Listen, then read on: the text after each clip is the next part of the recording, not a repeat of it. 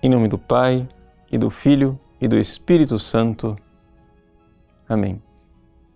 Meus queridos irmãos e irmãs, no dia 15 de agosto, em muitos lugares do mundo, se inicia uma quaresma devocional, conhecida como Quaresma de São Miguel.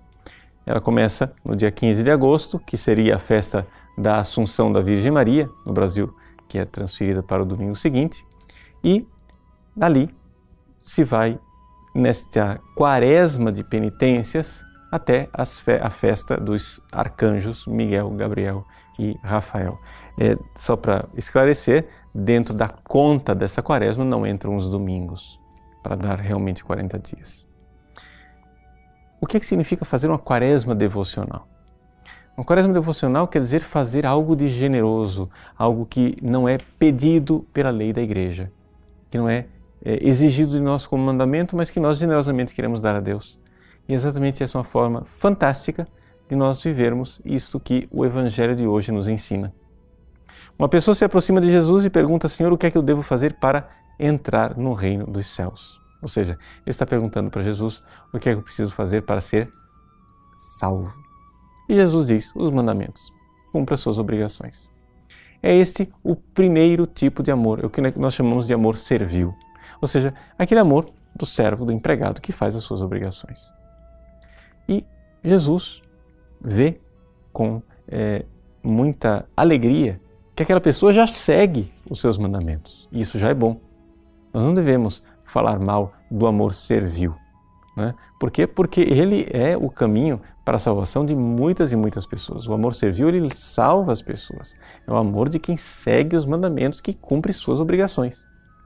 Mas no Evangelho de hoje, Jesus quer nos convidar para algo a mais, mais do que o que nós precisamos, mais do que aquilo que nós somos obrigados, para fazer algo por generosidade.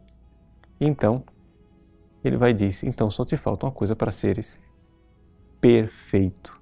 Perfeito aqui quer dizer santo, ou seja, não somente ser salvo, mas ser santo, ou seja, já aqui na terra, viver o processo de transformação de amor que Deus quer que nós tenhamos. E aí acontece um upgrade no amor. Ou seja, nós saímos do amor servil, que cumpre simplesmente as obrigações e os mandamentos, para passarmos para o amor filial. O amor filial é o amor daquela pessoa que não faz o que ele é obrigado, faz da generosidade do seu coração. Nós temos aí a quaresma de São Miguel. Quem é obrigado a fazer a quaresma de São Miguel? Ninguém.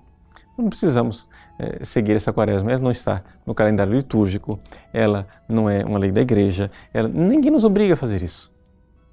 Mas nós podemos fazê-lo por generosidade. Nós podemos né, deixar as coisas durante esse tempo de 40 dias simplesmente por amor, por gratidão, pedindo a Deus, nosso Senhor, que transforme dentro de nós né, aquilo que precisa ser transformado. Nós fazemos esse período de quaresma marcado, tanto no início como no fim, por duas figuras que são eh, gigantes na humildade: a Virgem Maria e São Miguel. A Virgem Maria, porque foi ela quem disse né, no seu Magnificat: o Senhor olhou para a humildade da sua serva. Ela que, digamos assim, é o antípoda de Satanás, de Lúcifer. Ela se humilha, enquanto Lúcifer se exalta. No outro extremo da quaresma de São Miguel, nós temos São Miguel em pessoa, que o próprio nome, Michael, quem como Deus, é um, uma profissão de humildade.